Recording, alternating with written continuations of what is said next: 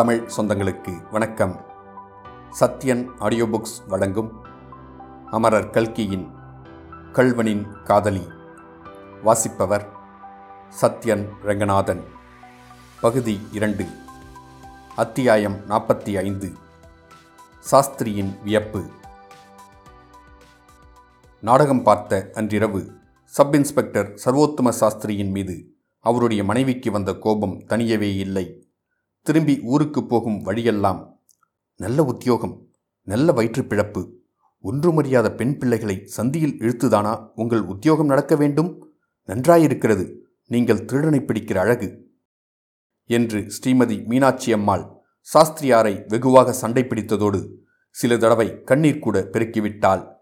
அபிராமியையும் தன்னையும் சாஸ்திரியார் அந்த மாதிரி உள்நோக்கம் ஒன்றை வைத்துக்கொண்டு நாடகத்திற்கு அழைத்து போனதை நினைக்க நினைக்க அவளுக்கு ஆத்திரம் பற்றி கொண்டு வந்தது.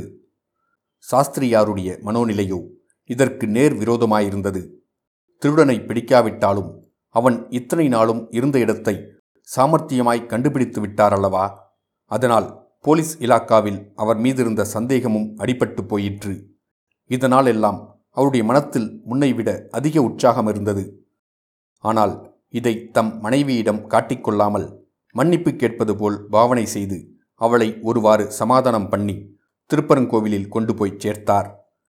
பிறகு அவர் இந்த முத்தையன் விஷயம் பைசலாகும் வரையில் நமக்கு வீட்டில் இனிமேல் அமைதியிராது ஆகையால் அவனை பிடித்துவிட்டுதான் வீட்டுக்கு வருகிறது என்று மனத்திற்குள் தீர்மானித்துக் கொண்டு வெளிக்கிளம்பினார். மேற்கே கல்லணை முதல் கிழக்கே சமுத்திரம் வரையில் ஆங்காங்கு எல்லை வகுத்து கொண்டு கொள்ளிடக்கரை பிரதேசத்தை போலீசார் சல்லடை போட்டு சலித்துக் கொண்டிருந்தார்கள். சப் இன்ஸ்பெக்டர் சர்வோத்தம சாஸ்திரிக்கும் அவருடைய தலைமையில் இருந்த போலீஸ் படைக்கும் புரசூர் ஸ்டேஷன் முதல் பூங்குளம் வரையில் உள்ள பிரதேசம் விழுந்திருந்தது. கொள்ளிடப்படுகையில் காடு அதிகமுள்ள பிரதேசம் இதுதான். சேர்ந்தாற்போல் ஊர்கள் அதிகமுள்ள இடமும் இதுதான். முத்தையனுடைய சொந்த ஊர் பூங்குளம் ஆகையால் அந்த ஊருக்குச் சமீபமாக அவன் வந்திருக்க மாட்டான் என்று முதலில் கருதப்பட்டது. ஆனாலும் அப்படி அலட்சியம் செய்யக்கூடாதென்று சாஸ்திரியார் கருதி அந்த ஊருக்கு பக்கத்திலும் நன்றாய் தேடிவிட வேண்டியதுதான் என்று தீர்மானித்தார். அப்படி அவர் தீர்மானம் செய்வதற்கு ஒரு காரணமும் இருந்தது.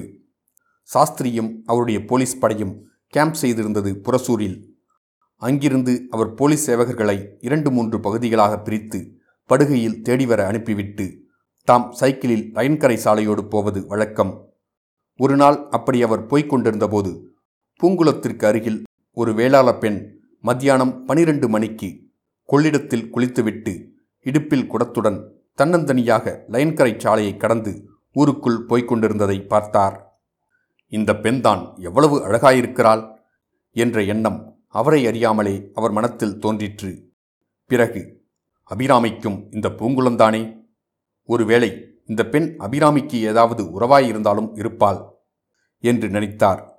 அப்புறம் இன்னொரு வியப்பு அவர் உள்ளத்தில் ஏற்பட்டது. பக்கத்தில் ராஜன் வாய்க்காலில் தண்ணீர் அலைமோதிய வண்ணம் போய்க் கொண்டிருக்கும்போது இந்த பெண் எதற்காக உச்சி வேளையில் கொள்ளிடத்திற்கு போய் குளித்துவிட்டு வருகிறாள்? என்று ஆச்சரியப்பட்டார். இப்படி அவர் எண்ணமிட்டு கொண்டே போனபோது கொஞ்ச தூரத்தில் நாம் முதல் அத்தியாயத்தில் சந்தித்த தர்மகத்தா பிள்ளை எதிர்பட்டார். உழவுத்தலைக்கு போய்விட்டு அவர் திரும்பி வந்து கொண்டிருந்தார். சப் இன்ஸ்பெக்டர் அவரிடம் பேச்சு கொடுத்து விசாரித்து குளித்துவிட்டு போகிற பெண்ணின் பெயர் கல்யாணி என்றும் அவளை இப்போது பிரசித்தி பெற்ற கொள்ளைக்காரனாக விளங்கும் முத்தையனுக்கு கல்யாணம் செய்து கொடுப்பதாக ஒரு காலத்தில் பேச்சு இருந்ததென்றும் தெரிந்து கொண்டார். இப்போது கல்யாணி பெரிய சொத்துக்காரி என்பதையும் அறிந்தார். இதை கேட்டது முதல் அவர் மனத்தில் இன்னதென்று விவரம் தெரியாத ஒரு குழப்பம் குடிகொண்டது. நம்முடைய தேட்டத்துக்கும் இந்த பெண்ணுக்கும் ஏதோ சம்பந்தம் இருக்கிறது என்று அவருடைய உள்ளுணர்வு சொல்லிற்று. ஆனால் என்னமாய் அதை கண்டுபிடிப்பது? பகிரங்கமாய் விசாரித்து பலன் இல்லாமற் போனால் பைத்தியக்காரத்தனமாக முடியுமே? அன்று சாஸ்திரி இரவு பதினோரு மணிக்குத்தான் வந்து கேம்பில் படுத்தாரானாலும் தூக்கம் என்னமோ வரவில்லை. பூங்குளம் கல்யாணி முத்தையன் அபிராமி இப்படியே அவருடைய எண்ணங்கள் சுழன்று கொண்டிருந்தன. மறுநாள் எப்படியும் பூங்குளத்துக்கு பக்கத்தில் உள்ள காடுகளை நன்றாய் சோதனை போடுவது என்று அவர் தீர்மானித்தார். மறுநாள் காலையில் அவர் போலீஸ்காரர்களை பிரித்துவிட்டு அவர்கள் இங்கிங்கே போக வேண்டும் இன்னின்ன செய்ய வேண்டும் என்று சொல்லிக் கொண்டிருந்தபோது புரசூர் ரயில்வே ஸ்டேஷனில் சாதாரண உடுப்புடன் இருந்து இறங்கி ஏறுபவர்களை கவனிக்கும்படி உத்தரவு பெற்றிருந்த போலீஸ்காரன் அவரிடம் வந்து அன்று காலை பேசஞ்சரில் சாயிபு ஒருவர் ஒரு கோஷாத்திரியுடன் வந்து இறங்கி பாச்சாபுரம் என்ற ஊருக்கு வண்டி பேசிக்கொண்டு சென்றதாக தெரிவித்தான். அதை கேட்ட சப் இன்ஸ்பெக்டர் பலமாகச் சிரித்தார். ஓஹோ அப்படியா? திருடன் மறுபடி மதராஸுக்கு போய் அங்கே கோஷாவேஷம் போட்டுக்கொண்டு ஒரு சாய்புவையும் கூட அழைத்து கொண்டு நம்மிடம் அகப்பட்டுக் கொள்வதற்காக திரும்பி வந்திருக்கிறானோ? என்றார். இப்போதெல்லாம் சாஸ்திரிக்கு மற்றவர்கள் கொண்டு வரும் துப்பு எதிலும் நம்பிக்கை ஏற்படுவதில்லை. முத்தையனை பற்றிய தகவல் வேறு யாராலும் கண்டுபிடிக்க முடியாதென்றும் தம் ஒருவரால் தான் அவனை கண்டுபிடிக்க முடியும் என்றும் ஓர் எண்ணம் அவர் மனத்தில் வேரூன்றி இருந்தது.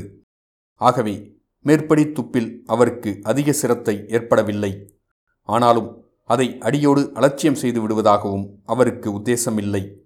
மேற்கண்டவாறு அவர் கேலியாய் பேசிக்கொண்டிருந்த போதே மனத்திற்குள் பாச்சாபுரம் பூங்குளத்திற்கு பக்கத்தில்தானே இருக்கிறது. அங்கே இந்த கோஷாஸ்திரி மர்மத்தையும் விசாரித்துவிட்டால் போகிறது என்று எண்ணிக்கொண்டார்.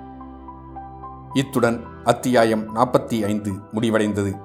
மீண்டும் அத்தியாயம் நாற்பத்தி ஆறில் சந்திப்போம்.